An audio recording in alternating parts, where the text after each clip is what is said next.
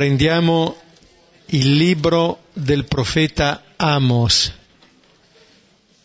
al capitolo ottavo. Chi ha preso le Bibbie qui lo trova a pagina 929.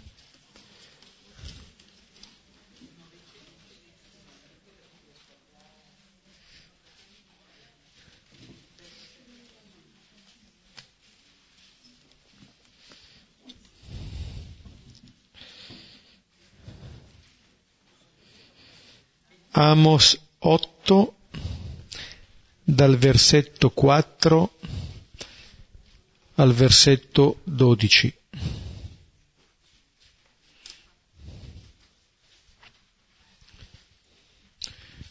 Nel nome del Padre e del Figlio e dello Spirito Santo. Amen. A cori alterni. Ascoltate questo, voi che calpestate il povero, e sterminate gli umili del paese.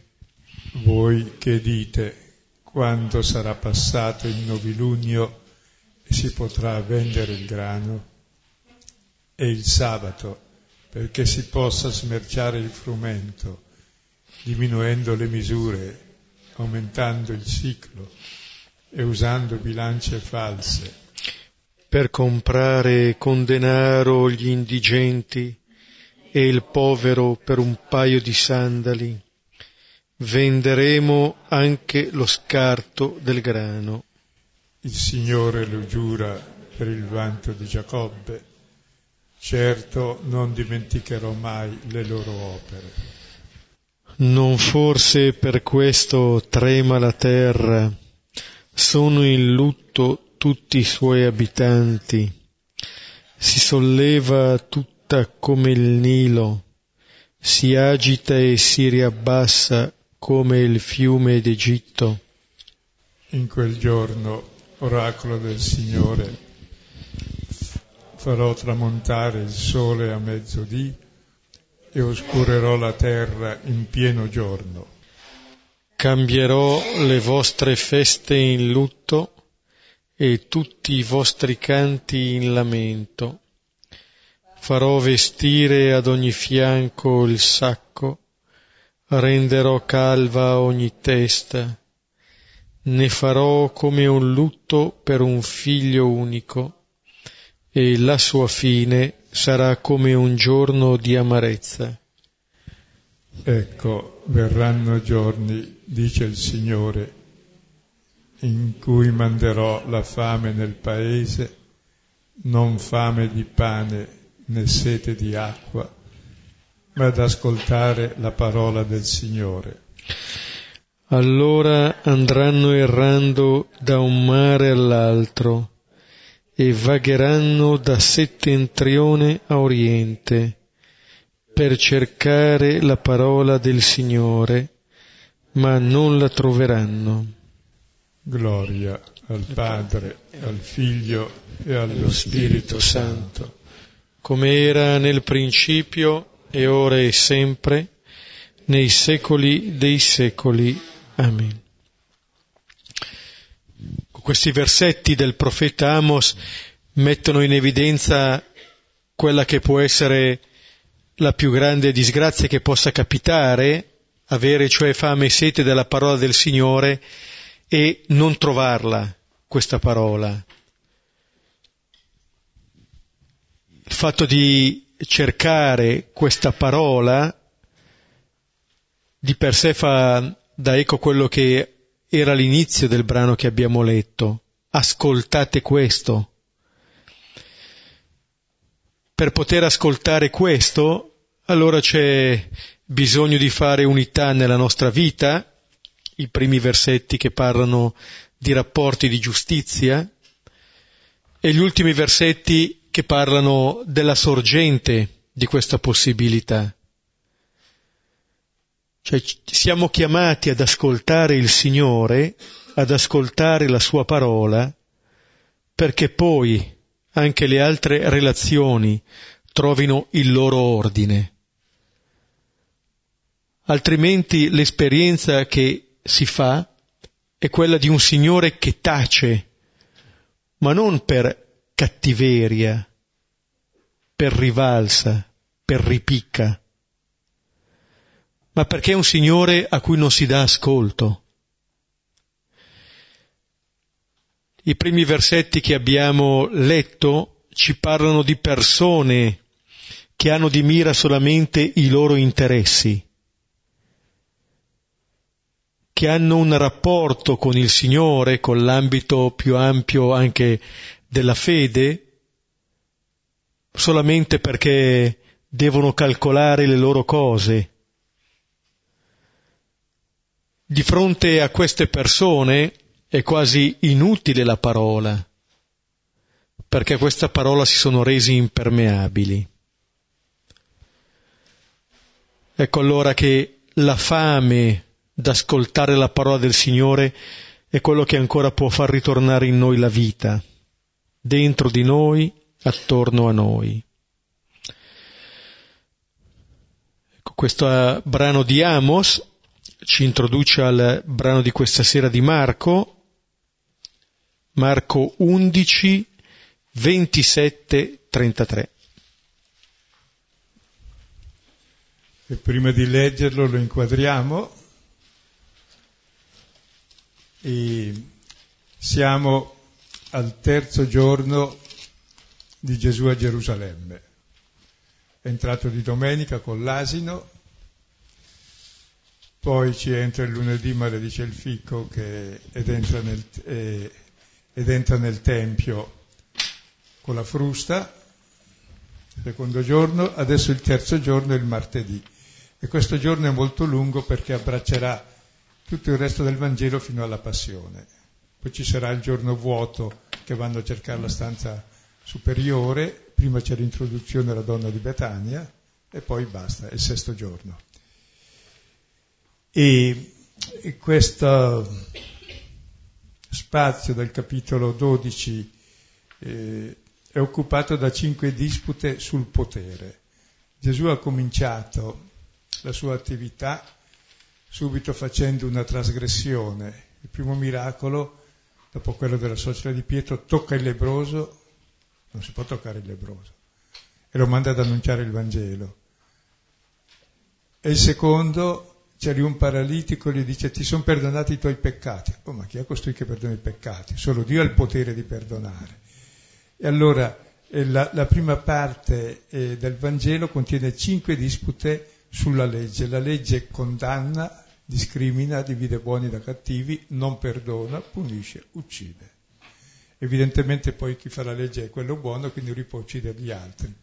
Basta che abbia il potere di farlo, anche se è cattivo lo fa ancora meglio. Ma comunque la legge la fa chi può. Comunque anche se è giusta la legge discrimina, divide condanna. Gesù invece ha un'altra legge. La legge è quella dell'uomo, accettare l'uomo così com'è e non invece sacrificare l'uomo alle leggi.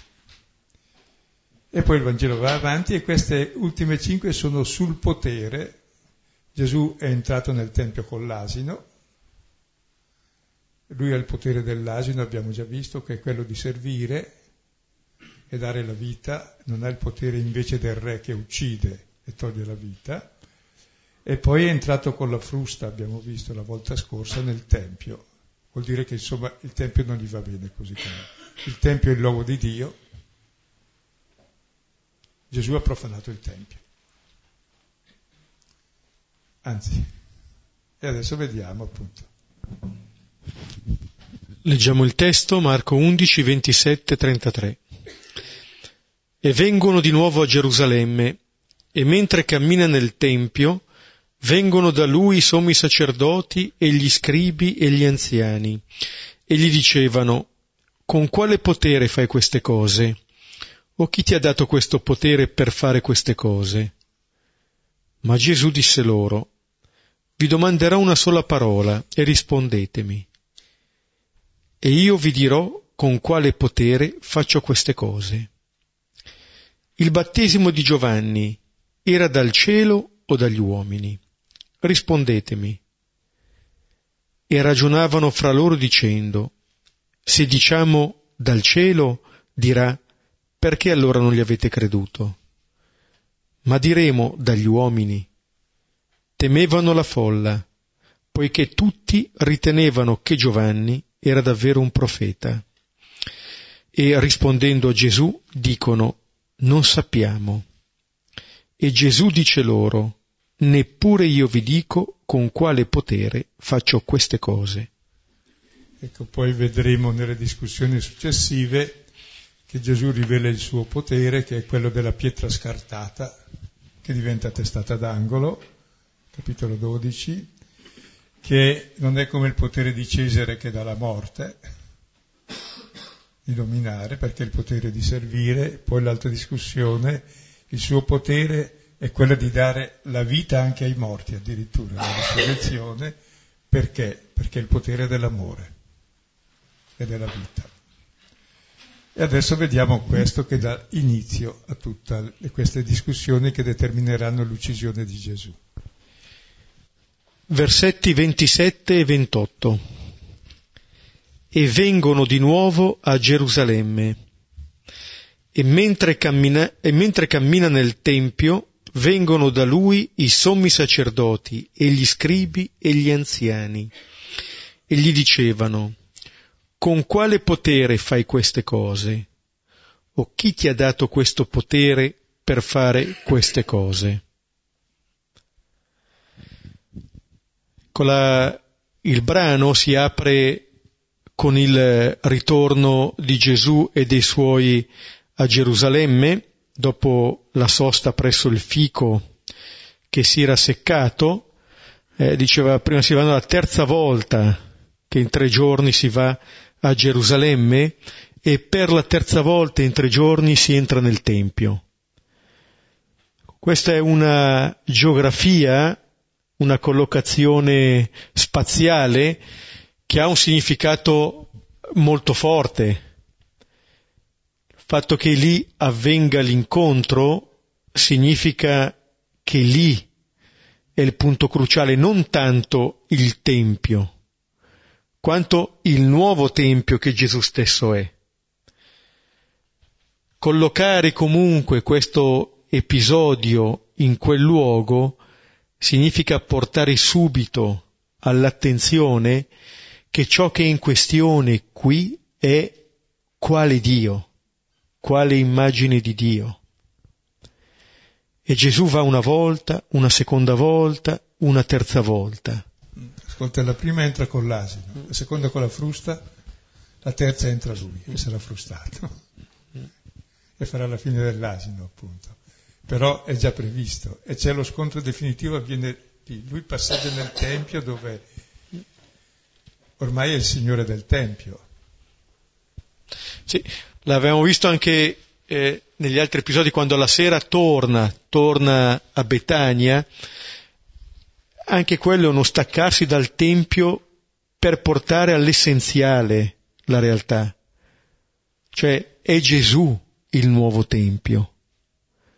E anche in questo brano lo si vede. Apparentemente sembra colui che, come diceva prima Silvano, ha profanato il luogo sacro per eccellenza, quando è entrato con la frusta, ha rovesciato i tavoli, eccetera. In realtà sta portando al suo massimo significato quella che è la presenza di Dio tra di noi. Ma questa presenza e questo Signore che entra prima con l'asino, poi con la frusta, incontra immediatamente l'opposizione. E tra l'altro quelli non vanno normalmente nel Tempio, vengono davanti a lui, proprio schierati adesso. Vediamo che schiera arriva lì davanti si arrivano tre, tre categorie eh, di persone che eh, contestano, vanno a contestare Gesù con le domande che fanno. E sono tre categorie che ci mostrano bene qual è la posta in gioco. Sommi sacerdoti, scribi e anziani.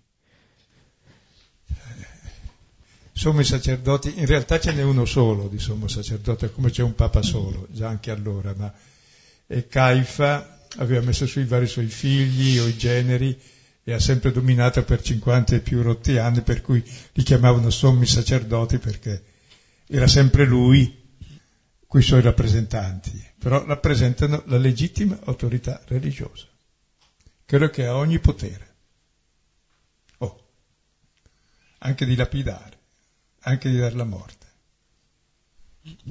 Questa è la prima categoria, per cui lo scontro vediamo già che si attua con i rappresentanti dell'autorità religiosa, coloro che dovrebbero rappresentare davanti anche al popolo quelle che sono le istanze divine.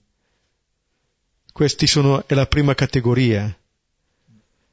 La seconda categoria è quella degli scribi. Saremo noi. Mm. Che frequentano la scrittura. E giustificano i sommi sacerdoti. Sì. Eh, no, il fatto che si trovino anche assieme queste categorie, lo dice in maniera esplicita, cioè che chi esercita un potere cerca sempre l'alleanza con chi esercita altra parte di potere. Il potere culturale della televisione, gli scrivi, dell'opinione. Del, sì. Ma anche gli anziani, eh, l'altra fetta di potere economico, che dice che c'è questa alleanza e arrivano compatti di fronte alla persona di Gesù. Scusa, sta parlando di duemila anni fa o di adesso? Ah, scusa. Et, et. Come dire, questo è sempre un po' il rischio perché poi si vede subito la discussione è sul potere.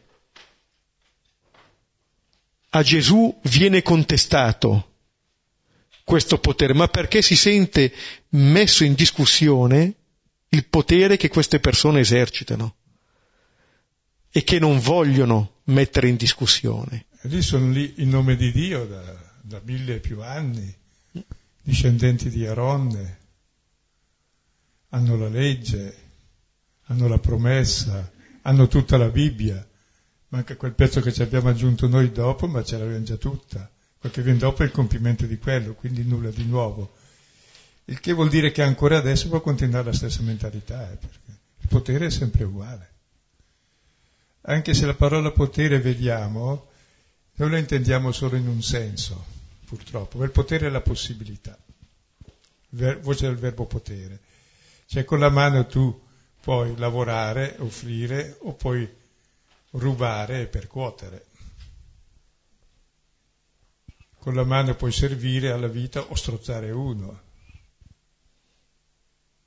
anche col denaro, con tutto ciò che hai, lo puoi mettere, investire in una direzione che è quella della verità, dell'amore, del servizio, del non giudicare, del non condannare, del non escludere, oppure usare tutto il potere per fare il contrario, come si fa.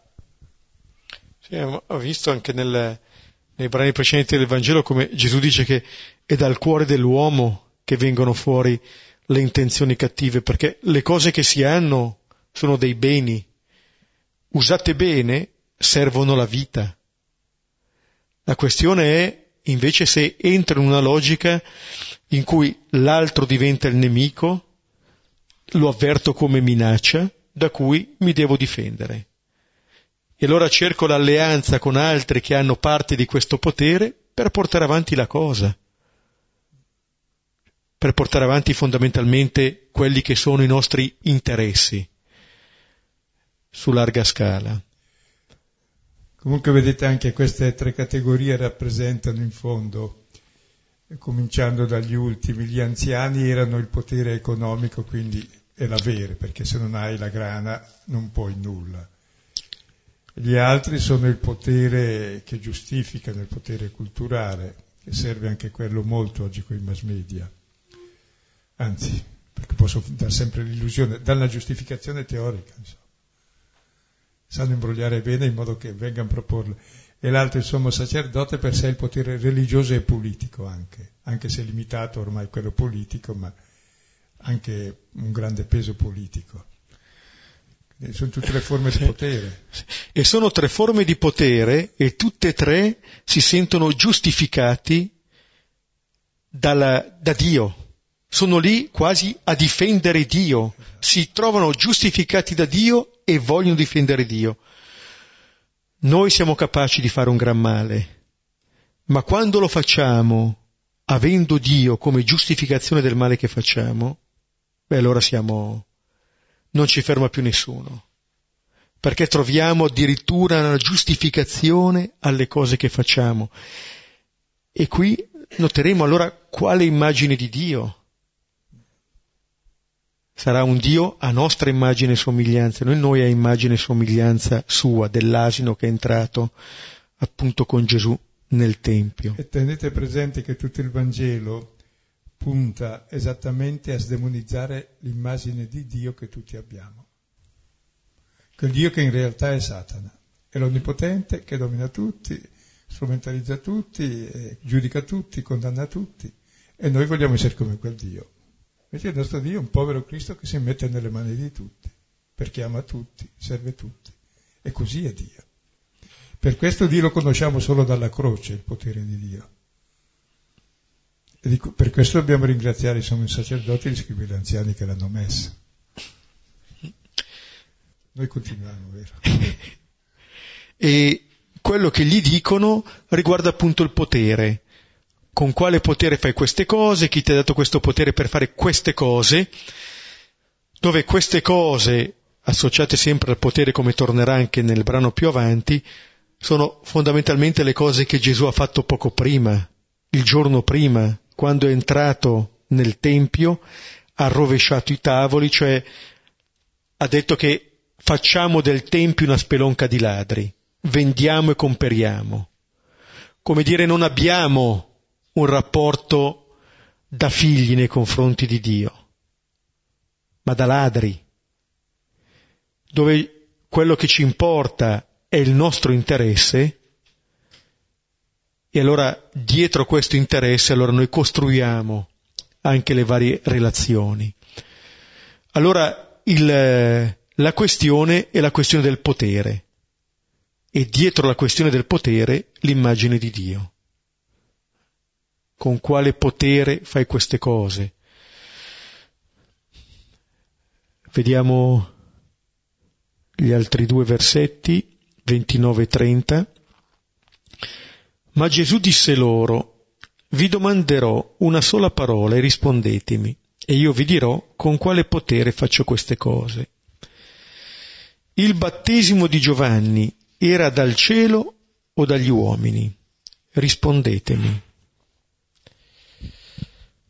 Ecco, Gesù risponde ancora una volta a una domanda con una controdomanda di fronte alla domanda eh, di queste persone, sommi sacerdoti, scribi, anziani, Gesù fa un'altra domanda che pone in realtà la questione più a fondo, dove va posta. E già nel far la domanda colloca queste persone, colloca anche noi che leggiamo questo Vangelo nella giusta posizione. Cioè, la giusta posizione è quando non metto in questione questo Signore, ma comincio a farmi mettere in questione. Il fatto che queste persone non si mettano in questione sulle cose che Gesù ha compiuto, sembra che non li abbia scalfiti minimamente. Come altre volte non si stupiscono delle cose che Gesù fa ma vanno a chiedergli come mai li fa.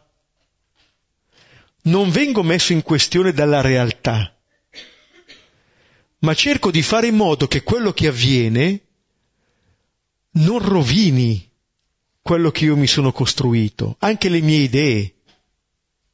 Allora mi metto a difesa di questo, a protezione di questo, quasi che debba trovare la giustificazione del fatto che debba difendere Dio. Dio va difeso e non profanato come ha fatto Gesù. È interessante che per sé loro osano domandare e affermano, oh, come mai fai queste cose? Non si aspettano una domanda, perché, oh, sono loro i capi, tu devi rispondere. Cioè chi è capo non si mette mai in questione, solo che capo è, scusa. È, è lì il bacco del potere, perché Gesù ha il potere di perdonare, si mette subito in questione quando vede uno, dice, oddio, cosa posso fare per lui? Cioè, il potere che vuol dominare non si mette in questione, chi vuol servire ogni realtà lo mette in questione, chi vuol servire la verità, ogni affermazione dell'altro dice ma cosa significherà? È una verità che anch'io non, non conosco ancora. Cioè l'onesto si mette sempre in questione, anche chi cerca la verità. E anche nel, nel mostrare il potere eh, che Gesù ha, mostra un'immagine completamente diversa, ricordava adesso Silvano il potere di perdonare i peccati, ma questo è qualcosa di centrale in Gesù. Tanto che nel capitolo secondo, quando obiettano anche lì, fa chi ha il potere di rimettere i peccati se non Dio solo? E quando ne vedono uno che si comporta appunto come Dio, allora no, non va bene. Cioè, mentre lo si afferma da una parte, si va dalla parte opposta. Quando quel potere diventa una possibilità di vita nuova sulla terra, allora gli si oppone. Gli si oppone resistenza, gli si dice che bestemmia perché è una prerogativa di Dio. Allora capite bene che quello che qui fanno questi sommi sacerdoti, scribi, anziani è fare una resistenza conf- nei confronti di Gesù, nei confronti di questo potere. Però Gesù eh, pone questa domanda. Cosa che loro assolutamente non si aspettavano e non volevano, perché chi ha il potere non, ha il potere di interrogare, di mettere in questione, ma non si lascia mai mettere in questione, se no lo perde. No. Sì, eh, sì, sì. E già riconoscere all'altro la pari dignità. La pari dignità. Mentre noi siamo i sommi sacerdoti, gli scrivi e gli anziani, e tu chi credi d'essere?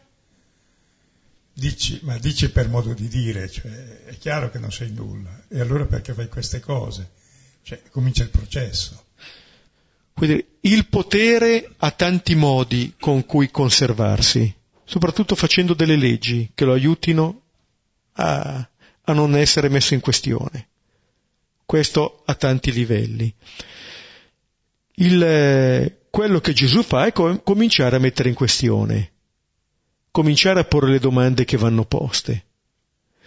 Ma questo anche rendendo un servizio a quelle persone, se accettano in profondità le domande di Gesù, queste persone possono sperimentare un cammino di liberazione. Altrimenti saranno giocati dalle loro paure. Rimarranno ancora schiavi delle loro paure, perché il paradosso è questo. Queste persone che tengono il potere si mostrano deboli, Mentre Gesù, che non ha nessun potere, così come lo intendono loro, si mostra persona libera e persona forte, perché non ha niente da perdere. Queste hanno tutta la costruzione che si sono fatte da, da perdere. Allora è uno scontro tra una persona che è libera e tante persone che invece sono prese dalle loro paure. E allora la domanda di Gesù è abbastanza, diciamo, cattivella. Che cosa diceva il Battista? Il Battista invitava alla conversione, il battesimo di conversione, l'inizio del Vangelo di Marco parlava del, del Battista, poi l'abbiamo anche ritrovato anche nel capitolo nono dopo la, la trasfigurazione quando si parlava di Elia, come colui che prepara la via al Signore. E in fondo la conversione è il voler cambiare. Chi non va a cambiare non capirà mai nulla. Qualunque cosa rispondi, lui non vuole cambiare, fa fuori te. Quindi il principio di ogni domanda vera è che io sono disposto a cambiare la mia opinione dalla risposta. Se no non è una domanda vera, è un inchiodare l'altro per ammazzarlo. Tanto è vero che Gesù, mentre parla con loro, chiede due volte di rispondergli. Cioè, li invita a prendere posizione, li invita a dichiararsi, a esporsi. Tra l'altro anche noi quando non vogliamo cambiare parere diventiamo ostinati, facciamo fuori tutti, sacrifichiamo la verità e gli altri. Perché noi, magari perché abbiamo l'autorità, se siamo genitori, se siamo preti o se siamo sul lavoro, se no è sbagliato, non c'è autorità. La vera autorità che fa crescere è il mettersi in questione, questa è la conversione. E chi non vuol cambiare è, è finito, è morto. Tanto è vero che Gesù dice, se mi rispondete io vi dirò con quale potere faccio queste cose. Non è che il Signore vuole nascondersi. Una condizione minima però per poter dire una cosa che ci sia la disposizione per ascoltarla, altrimenti torniamo a quello che pregavamo con Amos. Diventa una parola a cui sono imperme- divento impermeabile. È inutile che la dica, perché non mi metto in gioco e allora di fronte alla domanda di Gesù, il battesimo di Giovanni era dal cielo o dagli uomini? Questa è la, come dire, è il modo con cui possono entrare nel dialogo vero col Signore, queste persone, rispondendo a questa domanda. Venendo fuori un po' da questo blocco in cui sono rinchiusi, che è proprio il blocco del potere, Gesù offre questa possibilità eh, di cambiare questo gioco, di far sì che si vinca un po' l'ipocrisia in cui ci si tiene nascosti. Quel che mi preoccupa è che quelli sono così sicuri di stare nella verità, che è chiaro che hanno ragione. Poi quando si accorgono vedremo dalla domanda di Gesù che per sé non sono così sicuri perché si vede le loro paure, allora preferiscono non rispondere. Ma è interessante che dietro la sicurezza che io sono nella verità c'è la paura. Bisogna difendersi dalla verità, perché la verità è molto più grande di me, la verità è molto progressiva, la verità è molto dialogica, la verità ne capisco una parte, poi capisco che è vero il contrario di quel che ho capito mediamente, e avanti. Quindi la, la verità ti lascia scoperto. Sì, come se in questo um, invito di Gesù ci sia davvero una possibilità grande per queste persone di, eh, di sposarsi con questa verità, di far sì che possano andare non solo un, una verità che viene dall'esterno, ma una verità che loro si portano dentro perché poi di fatto si difendono anche rispetto a quello che sentono, come vedremo. Mentre Gesù mostra questa grande libertà nel fare, nel porre queste domande, nel mettere in questione il potere.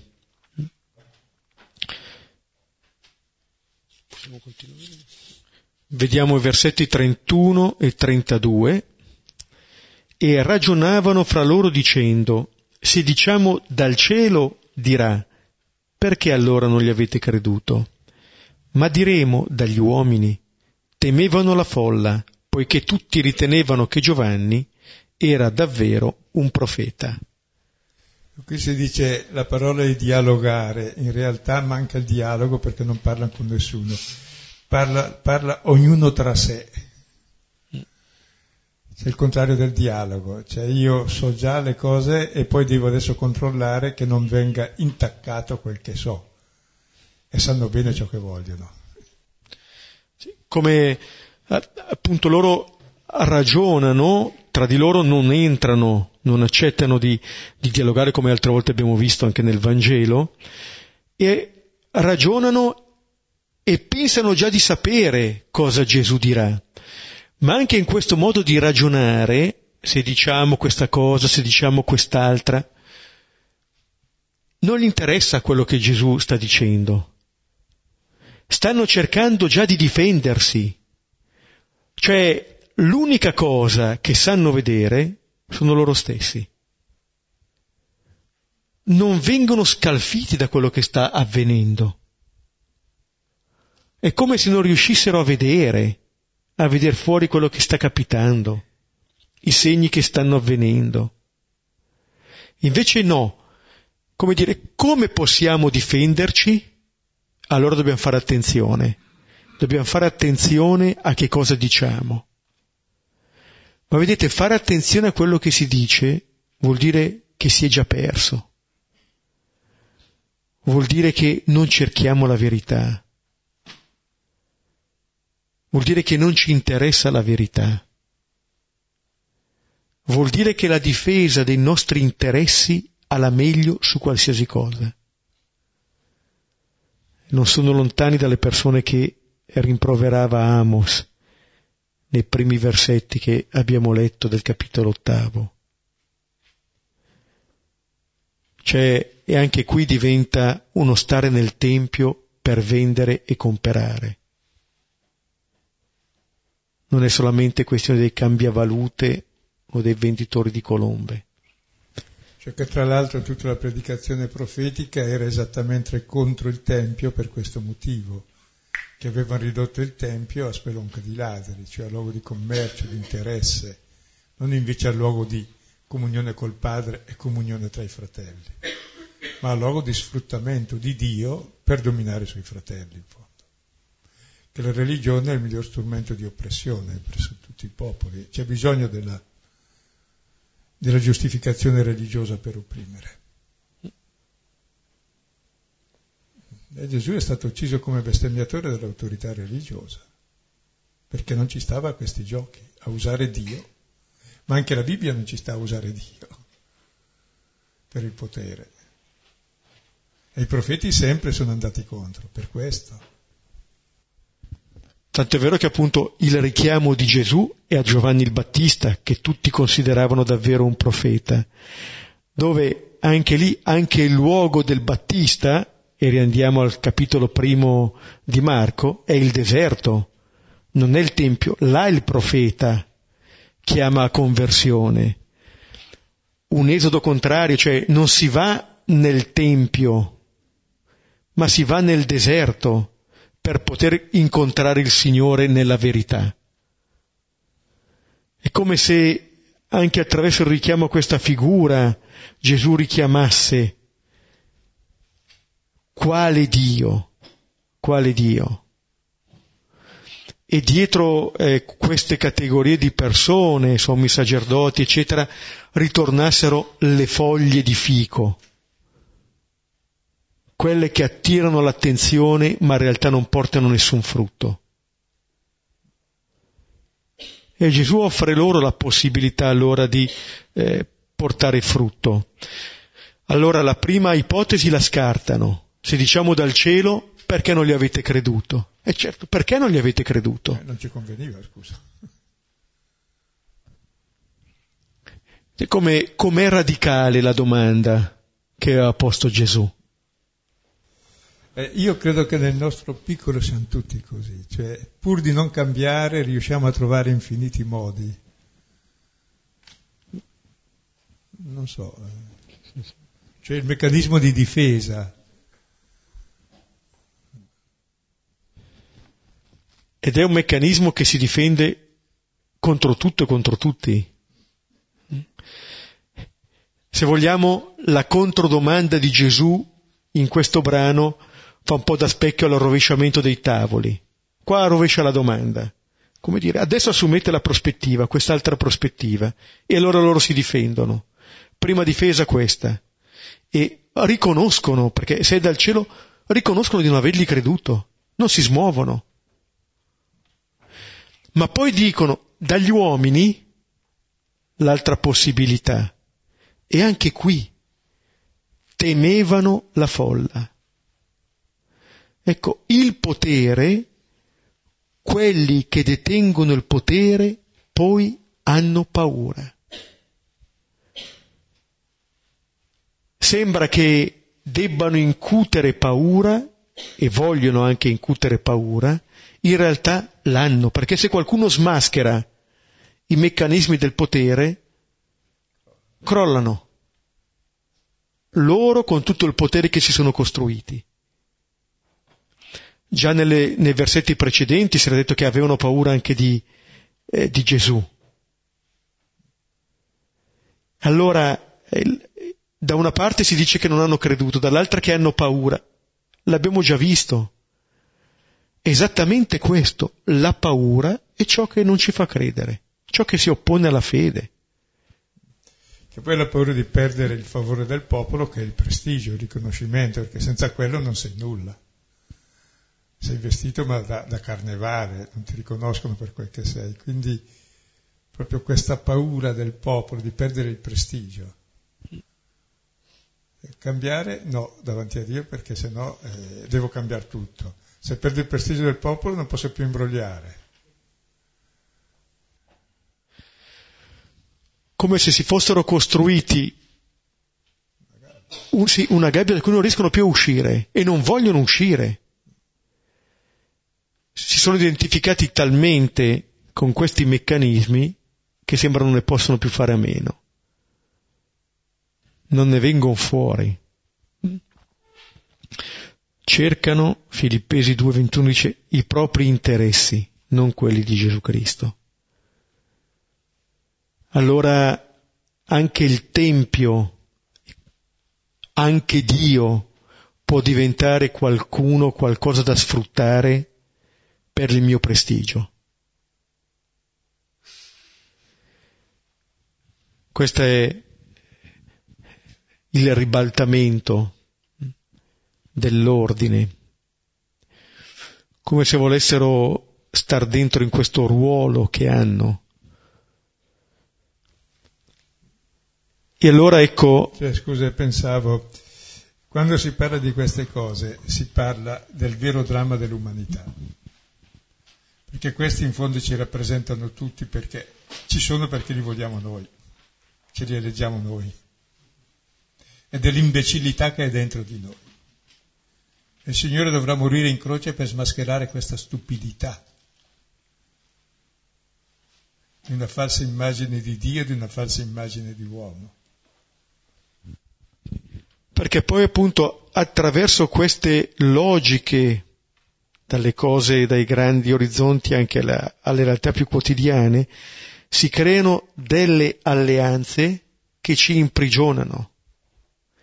Allora non sappiamo più dire delle cose che sono vere, che sono autentiche per paura. Per paura di dispiacere perché se dispiaccio allora ho meno potere. Se dico quella cosa che è vera, rischio di perdere del potere. E allora ci si sostiene a vicenda. Cioè, se dico menzogna a vicenda si fa il male, malaffare a vicenda, poi per giustificarsi, se no si finisce male, non si crolla mai.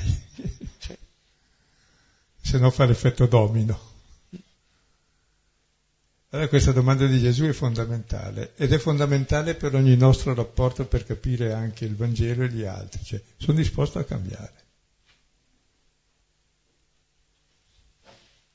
Io, le mie posizioni di privilegio e poi ho paura di perdere la grazia di qualcuno, i favori di qualcuno. Sì, dietro c'è proprio questa, questa domanda fondamentale di Gesù che parte dall'ingresso di Gesù con l'asino, cioè da questa immagine di Dio. Questa.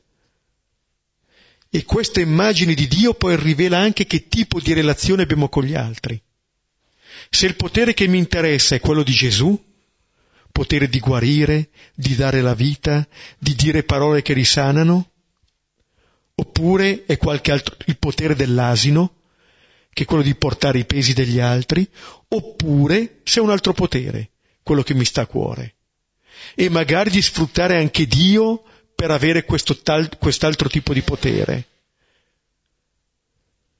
Ora qui è, una, è qualcosa di fondamentale, non per nulla questo è lo scontro anche con le autorità religiose del tempo.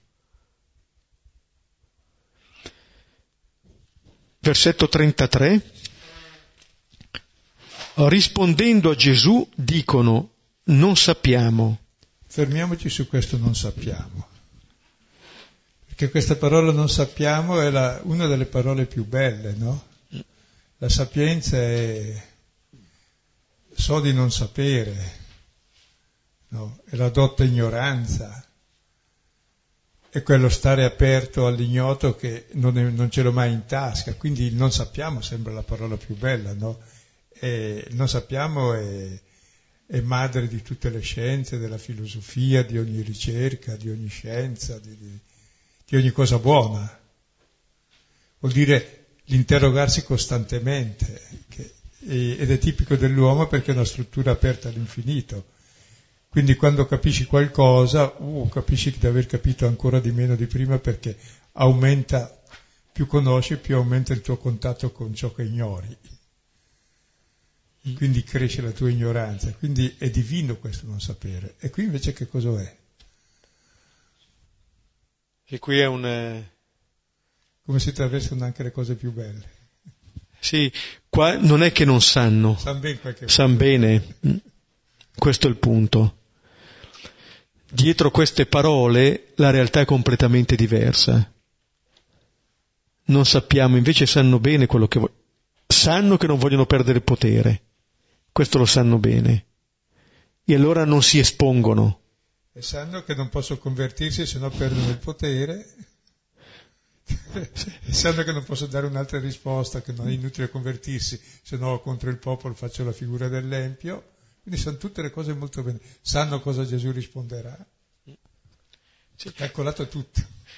Ecco, allora possiamo cogliere anche dietro l'invito di Gesù, rispondetemi, c'era la possibilità di conversione di queste persone, perché non si aspettava tanto la parola Gesù o delle parole, ma se avessero risposto alla domanda di Gesù, allora si sarebbero convertiti. Questo è il punto.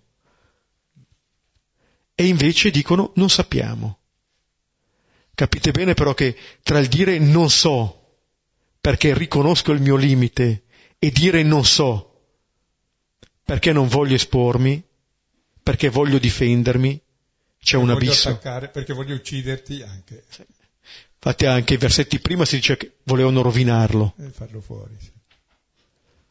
Se io comincio un discorso così, capite bene dove mi può portare quel discorso lì avrò di mira solamente la possibilità di far fuori questa persona. E qualsiasi cosa quella persona mi dirà, mi giustificherà, anzi mi darà ulteriori motivi perché lo possa eliminare. Ecco, credo quanto buona fede, quanto non sapere in realtà è mala fede tremenda. E perché non vogliamo cambiare? Ci fa comodo così. E la difesa che noi facciamo verso questo Signore e dicendo però non sappiamo, di fatto impediamo a Gesù di dire. Gesù dice loro, neppure io vi dico con quale potere faccio queste cose. Era la condizione che Gesù aveva messo, ma come dire, se una persona non mi vuole ascoltare, allora non, non siamo nella situazione perché una parola possa essere accolta. È bello questo silenzio, dice io non posso dire nulla se non volete ascoltare. Eh, noi ci lamentiamo del silenzio di Dio, dice Dio, Dio dice nulla, anche nel processo Gesù dirà nulla, meraviglierà tutti perché dice nulla. Cosa vuol dire questo dire nulla di Dio? Cosa vuol che ti dica? se tu non vuoi cambiare e non vuoi ascoltarlo. Vuoi che ti tagli la testa, no? Il silenzio di Dio è la morte di Dio in croce.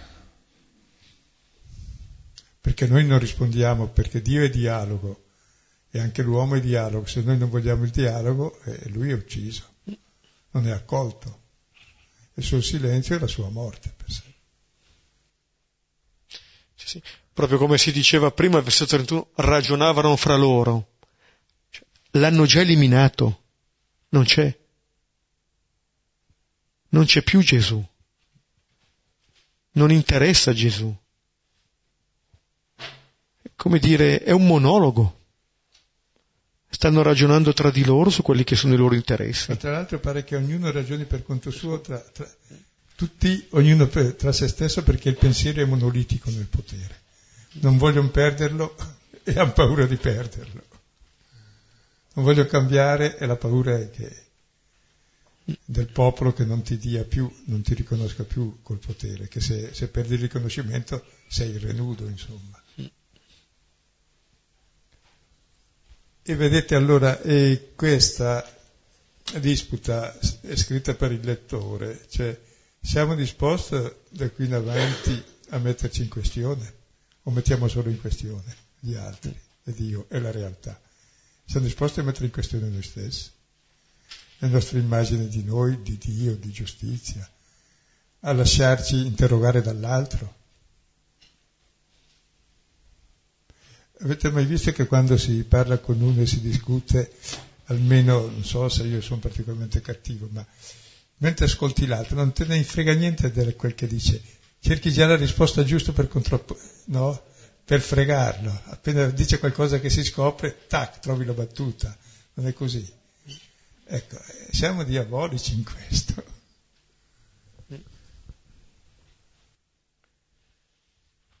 Sì, stavo pensando a, questi, eh, a questo tornare di Gesù nel Tempio a Gerusalemme una volta, due volte, come se entrasse dentro, dentro di noi, come la prima volta che entra, guarda cosa c'è dentro di noi, poi torna, perché magari ne facciamo una spelonca di ladri, adesso ritorna, e pone in questione, non si stanca, però possiamo anche eh, fare questa forma di resistenza, come dire, come se non ci fosse. Forse la nostra speranza è che continui a tornare, eh? però di fatto è, è un Signore che entra così che non fa violenza, neanche quando usa la frusta. Eh, avete notato tutti no, che quando ascoltiamo l'altro, se invece di controbattere rispondiamo alle domande implicite o esplicite dell'altro, cambiamo noi. O no? Nasce il dialogo.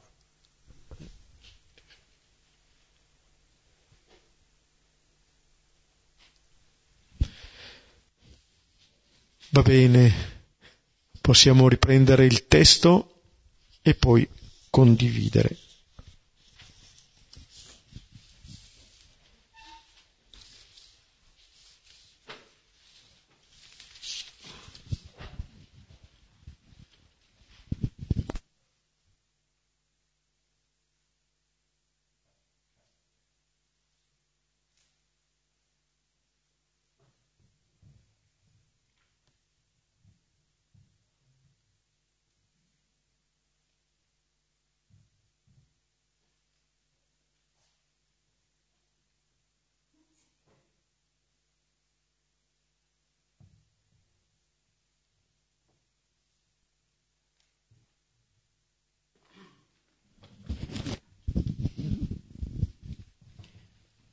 Allora, a me di questo brano ha colpito il, ehm, il pezzo in cui dice chi, eh, in nome di chi insomma fai questo, no? Chi ti ha dato il permesso di fare questo? Non se è buono o non è buono quello che fai, ma devi chiedere il permesso a qualcuno.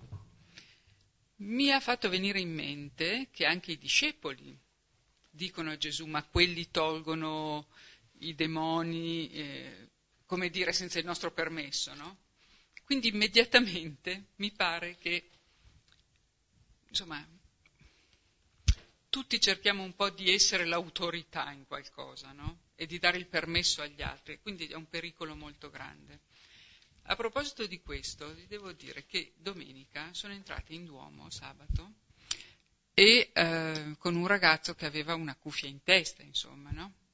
E lì sulla porta c'era un signore, un commesso, che ha detto togli il cappello. E vi assicuro che non era irrispettoso questo ragazzo, ma comunque c'era questo qui che stabiliva come si doveva entrare nel Tempio, insomma, no? Il modo giusto per entrare nel Tempio. E mi ha dato molto fastidio. Perché i musulmani si devono mettere il cappello anche gli ebrei. Eh, esatto, e invece noi ce li dobbiamo togliere.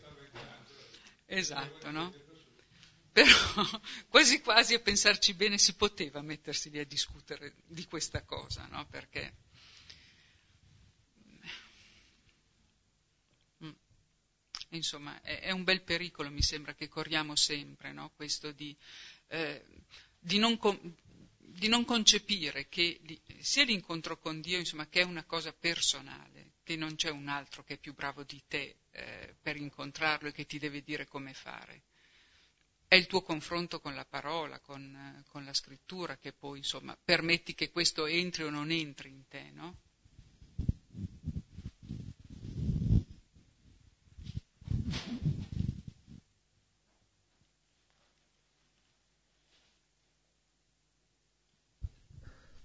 Tra l'altro la domanda con quale permesso è il problema non del bene o del male, ma del lecito o l'illecito, cioè ti ha permesso qualcuno o no? Perché se mi permettono, guarda, o se ordinano, si può anche sterminare le persone se è un ordine, se è permesso pure.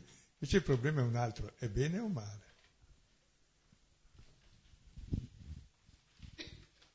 Mentre il potere sta sul permesso o non permesso, comandato o vietato, mentre la coscienza è un'altra cosa, è bene o male. Poi ci si può sbagliare, quindi ci si interroga, ma ci si mette in questione davvero. Mentre invece lì è il principio d'autorità. Sì.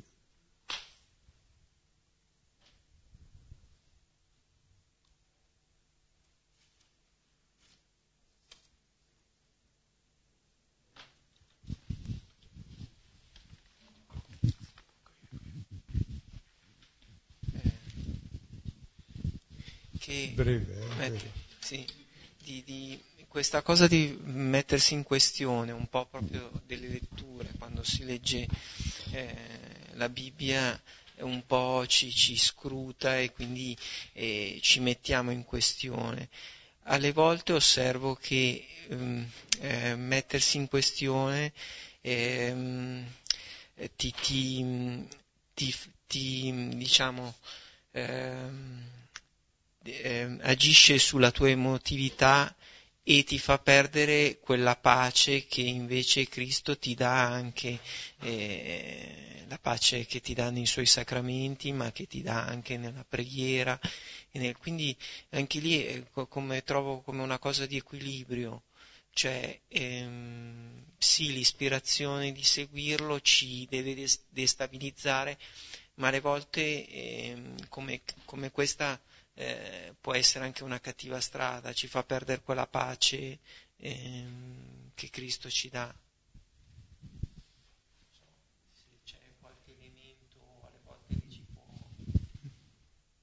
Comunque la pace che il Signore ci dà è la pace che viene dalla conversione, non è la pace che viene dal dire mi va bene tutto.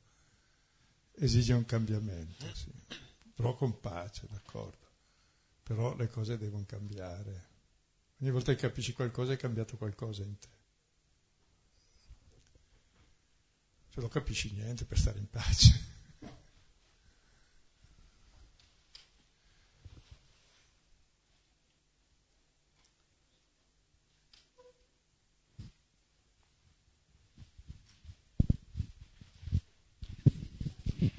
Eh, stavo pensando a quello che avevi detto tu prima circa il fatto che spesse volte noi quando dialoghiamo con gli altri appunto non siamo tanto in ascolto, ma già prepariamo la risposta da dare. E, io vado via spesso con degli amici, cioè spesso, una volta all'anno, talvolta due, quattro, cinque giorni, in una bella cascina dove viviamo in comunità per eh, cinque giorni e basta.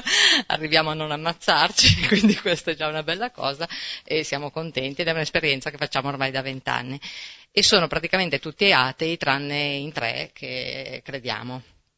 Quindi ovviamente viene fuori anche la discussione sul discorso esiste o non esiste Dio.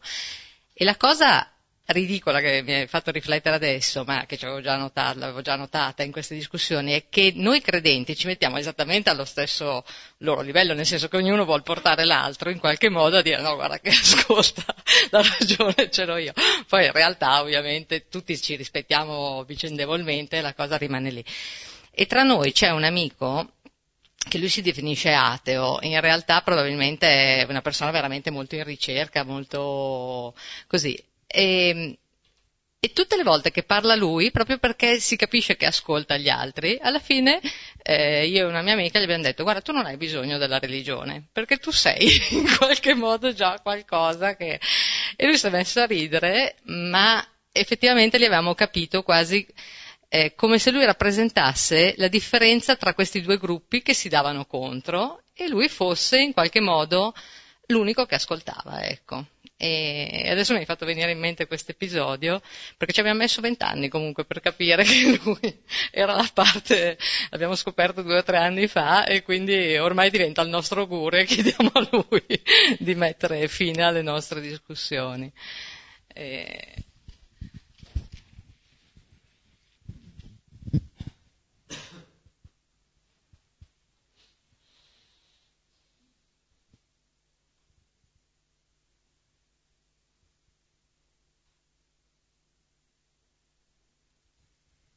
Sì, qui poi in questo testo, e poi vedremo nel seguito, e poi col racconto della passione, è proprio in gioco il tipo stesso di potere di autorità, cioè, che vuol dire l'identità di Dio. L'autorità è Dio, il potere è Dio, può tutto, no? Ecco, ma cosa può Dio? In che senso può tutto? Può tutto nel rispetto, nell'amore, nel, nel dono di sé, e può nulla all'incontrario. Noi possiamo tutto all'incontrario, in modo indefinito, mentre in quello possiamo un pochino, se ci, se ci convertiamo.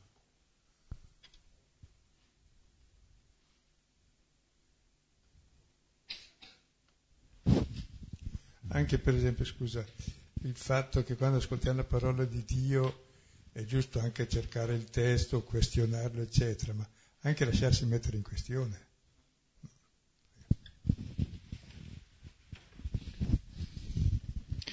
Allora, a me ha fatto venire molto in mente una, diciamo, un po' di discussioni che sto avendo ultimamente in famiglia perché eh, insomma, io mi sono avvicinato alla parola solo recentemente e in questo momento io mi sento sempre di avere la verità in mano, quindi sono di un'arroganza proprio eh, sono scocciante da morire, mi dicono ah ma tu che fai, entri a gamba tesa nella mia, nella mia vita, ma come ti permetti? E io dico eh, perché, guarda sta scritto qua e gli vado a prendere. E, ehm, e ho notato che um, a un certo punto le ultime, nell'ultimo, proprio nell'ultimo mese, insomma, proprio una cronologia abbastanza stretta, è cominciato a cambiare molto il, diciamo così, il confronto anche con, ma, insomma, anche con, i miei genitori che ovviamente mi hanno trasmesso insomma, i valori no, del successo, i valori della, insomma, dell'arrivare sempre primi, il lavoro dell'essere migliore degli altri, cioè proprio come il contrario dell'asino, insomma. E, um, ho provato ad ascoltarli. Allora è buffo, no? Perché praticamente so, mio padre per esempio comincia a parlare e, e, dice delle cose che mi fanno veramente rivoltare lo stomaco e però sto zitto. Arrivato alla fine lui a un certo punto mi guarda 10 secondi e poi mi fa ma perché non la pensi così? E allora lì a gamba tesa e lui rimane così detto e poi gli dico insomma, beh, insomma tiro fuori un po' di cose così. Però quello che ho notato è che il fatto di stare un pochino più tempo in ascolto di qualunque cosa lui dica, eh, non lo so, aumenta la fiducia, come se non delegittimassi comunque la sua, la sua persona, insomma, cioè distinguo quello che dice o quello che pensa dal valore di lui. Eh, questa insomma è una cosa che ho notato. E poi normalmente è ascoltando uno che l'altro si sente ascoltato e cambia, cioè non ti si oppone più se, se tu lo accogli. E allora cambia il suo atteggiamento anche di ragionare, e anche, e anche il tuo, anche il mio, cioè, cioè nasce il dialogo, ecco.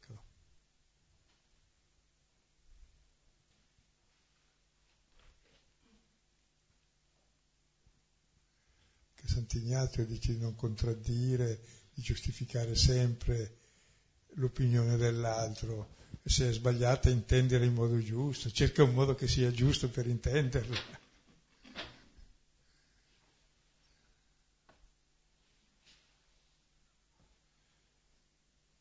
Che è chiaro se il dialogo è solo una difesa di interessi come è istintivamente e ne fa subito le spese la verità e la carità.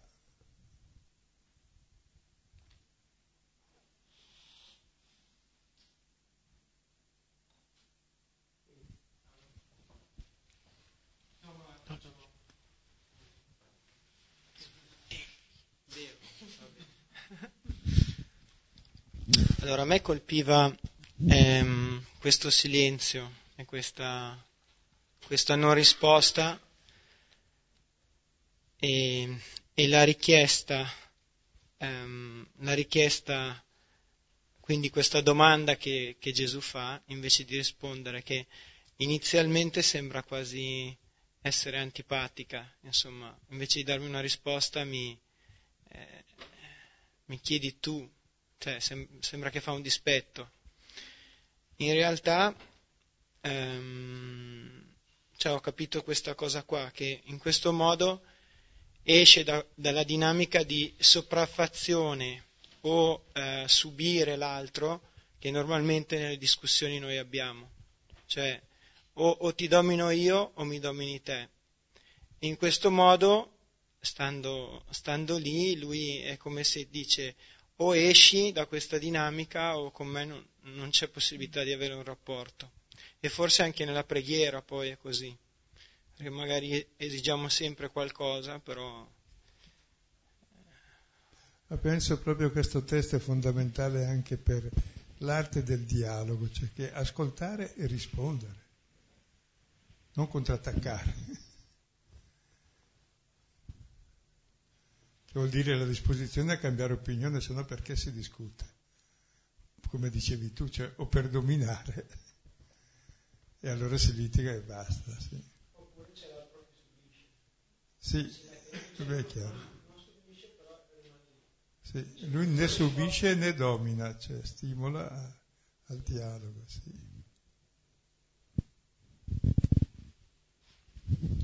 Allora, io volevo dire che mm, mi è molto chiaro il potere, eh, diciamo, che fa male, no?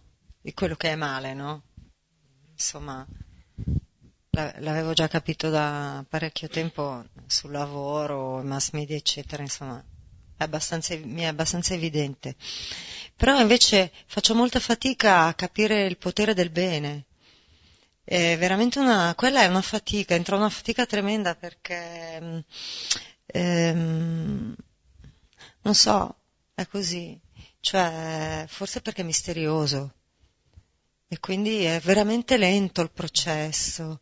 E dopo che l'ho capito per farlo ci vuole ancora un sacco di tempo.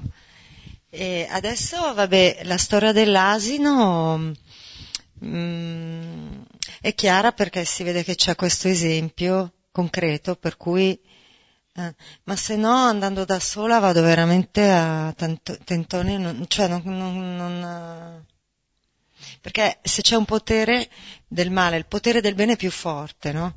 Allora cos'è questo potere del bene? Come si esercita? Come, cosa devo fare? Io credo la domanda è molto corretta e è quel che Gesù dice qui. Cioè, entrare in dialogo rispondendo. Tu fai una domanda, bene. Sei disposto a cambiare l'opinione, l'altro ti risponde. Allora ti, per quello ho fatto la domanda del Battista. Cioè, sei disposto a convertirti, a riconoscere che è da Dio, oppure vuoi solo difendere il tuo potere?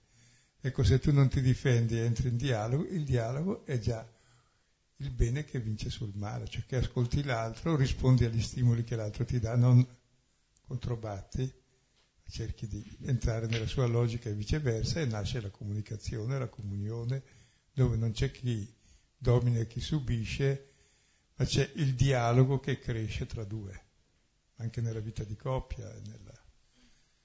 Purtroppo in genere si stabilisce il rapporto di potere, no? magari alternato. Il rapporto di dialogo invece è molto più bello e fecondo. È principio di vita.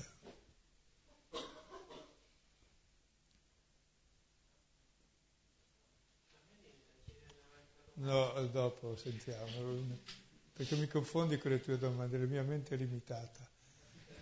C'è solo una logica, tu qualche volta nei due o tre mi spiazzi.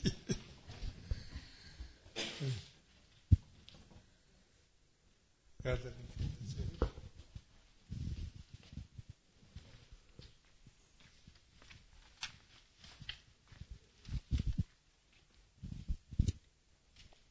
Um, scusate un attimo, ne avevo due in mente di cose da dire. Eh, una, una è che quando Gesù risponde alla fine, eh, neanche io vi dico con quale autorità faccio queste cose, in risposta al non sappiamo, sembra inizialmente un po' una, um, una sconnessione perché avrebbe dovuto dire neanche io so, giusto, con quale autorità faccio queste cose, se neanche io sembra un pochettino sconnesso, ma invece mi fa capire che lui sa, che, che ha, ha capito che loro sanno ma non vogliono dire. E quindi eh, è come se lanciasse un messaggio a queste persone di dire non avete voluto dirmi, non avete voluto ammettere né l'errore né, né andare contro la folla. Io vi ho letto nel pensiero, so cosa mm, dentro di voi si sta muovendo, non avete voluto rispondere, venirmi incontro e io non, non, non vi dico ma non è perché io non so, io in realtà so, siete voi quelli che non volete ammettere di sapere anche voi. Questa era una cosa, secondo me, poi ditemi se sbaglio, cioè non so. E l'altra invece era um,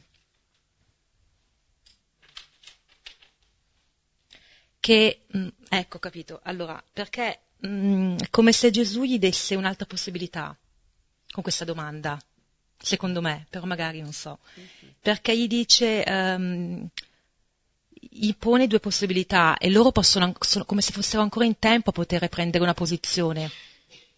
E il loro primo istinto sarebbe di dire dal cielo, no? Però ehm, hanno paura di apparire in contraddizione, se ho capito bene.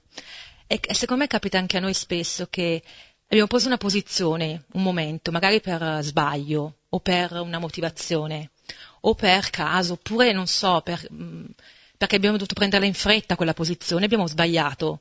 Però poi non, non, vogliamo mm, cambiare posizione, anche se ci siamo accorti che abbiamo sbagliato, perché non vogliamo perdere la coerenza, non vogliamo apparire deboli, è anche una questione anche di potere ammettere di avere sbagliato è perdere il potere e dire ho sbagliato avevi ragione tu. E, cioè, è proprio l'opposto del potere secondo me. E invece no, non è, non è eh, in realtà è avere più potere ancora a dire ho sbagliato, secondo me, è, è perché è come uno che ha preso coscienza. E quindi loro avevano una grandissima occasione che hanno perso di poter dire ehm, dal cielo. E, e lui, anche se lui avesse potuto poi rispondere come loro si immaginano, perché allora avete fatto avrebbe potuto dire abbiamo sbagliato, cioè voglio dire, si poteva davvero creare un, un dialogo o comunque una, una, crescita da parte loro, un prendere posizione o, fo- o, o, distanziarsi dalla folla o prendere parte alla folla o, o anche scendere dal loro piedistallo, eh, ammettere per una volta di aver sbagliato, di non essere, non essere i, i, davvero i potenti o che anche i potenti possono sbagliare. Cioè, mm, anche? Sì, voglio dire. Voglio Sarebbe stato da... Totalmente. Cioè, questo testo proprio mostrerà, giustamente però è, è esatto quel che dici, eh. E siccome è fatto per il lettore, vuol dire che se noi, perché si insiste con quale potere fai queste cose, con quale potere faccio queste cose, con quale potere fai queste cose, con quale potere faccio queste quattro volte, sono queste cose che si fanno, quindi una realtà davanti. E il potere... Eh, di Gesù lo comprendiamo solo se siamo disposti a cambiare, perché il nostro concetto di potere è quello di dominare. Il suo è il contrario. Quello del cielo da Dio esattamente quello di servire, di amare, di dare la vita, non di dominare e togliere la vita. Quindi è fondamentale per entrare nel Vangelo e anche in ogni dialogo il convertirsi, nel senso che devo cambiare parere quando dialogo, se no sono un imbecille non capirà mai niente.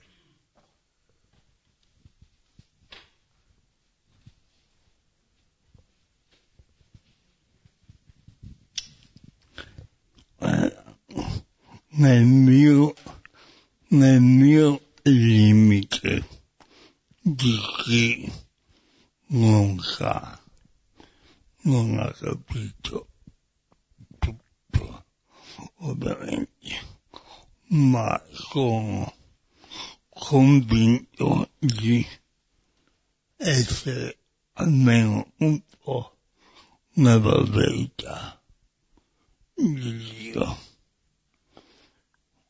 şey uygun mu?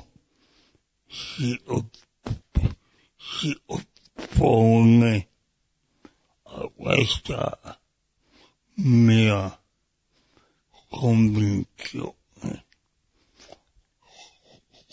Il diavolo come può per cambiare mio modo di pensare. Sì, ecco, le, le mie convinzioni, che possono essere anche giuste, non sono assolute, perché Dio è infinito, la verità è infinita, allora uno che mi dice un'altra cosa e mi mette in discussione capisco una cosa in più. E questo mi apre a capire altre cose ulteriori ancora, per cui non è mai chiuso il capire. Quando invece non, non vuoi capire, dice sei impermeabile, basta, vuoi difendere le tue idee, le tue certezze e non cerchi più la verità, che la verità è più grande, è sempre, sempre più in là. E Dio è sempre più grande. E il potere, soprattutto perché Dio è il potere dell'amore, l'amore è sempre in crescita. Allora ogni volta è un mettere in crisi il precedente perché ce n'è di più, ecco. Non è uno smentire quel che hai capito, ma è un capire di più. Non è che quando capisci una pagina in più di un teorema in più di matematica e allora metti in crisi il precedente. Se non facevi il precedente non arrivi neanche lì e poi arriverai più avanti.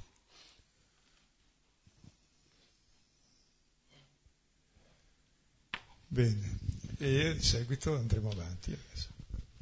Andremo, sì, andremo avanti martedì prossimo e adesso concludiamo pregando insieme. Padre nostro, che sei nei cieli, sia santificato il tuo nome, venga il tuo regno, sia fatta la tua volontà, come in cielo,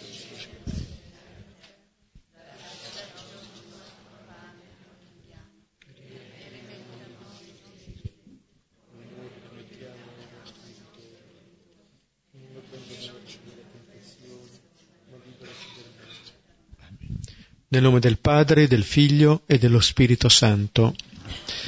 Arrivederci.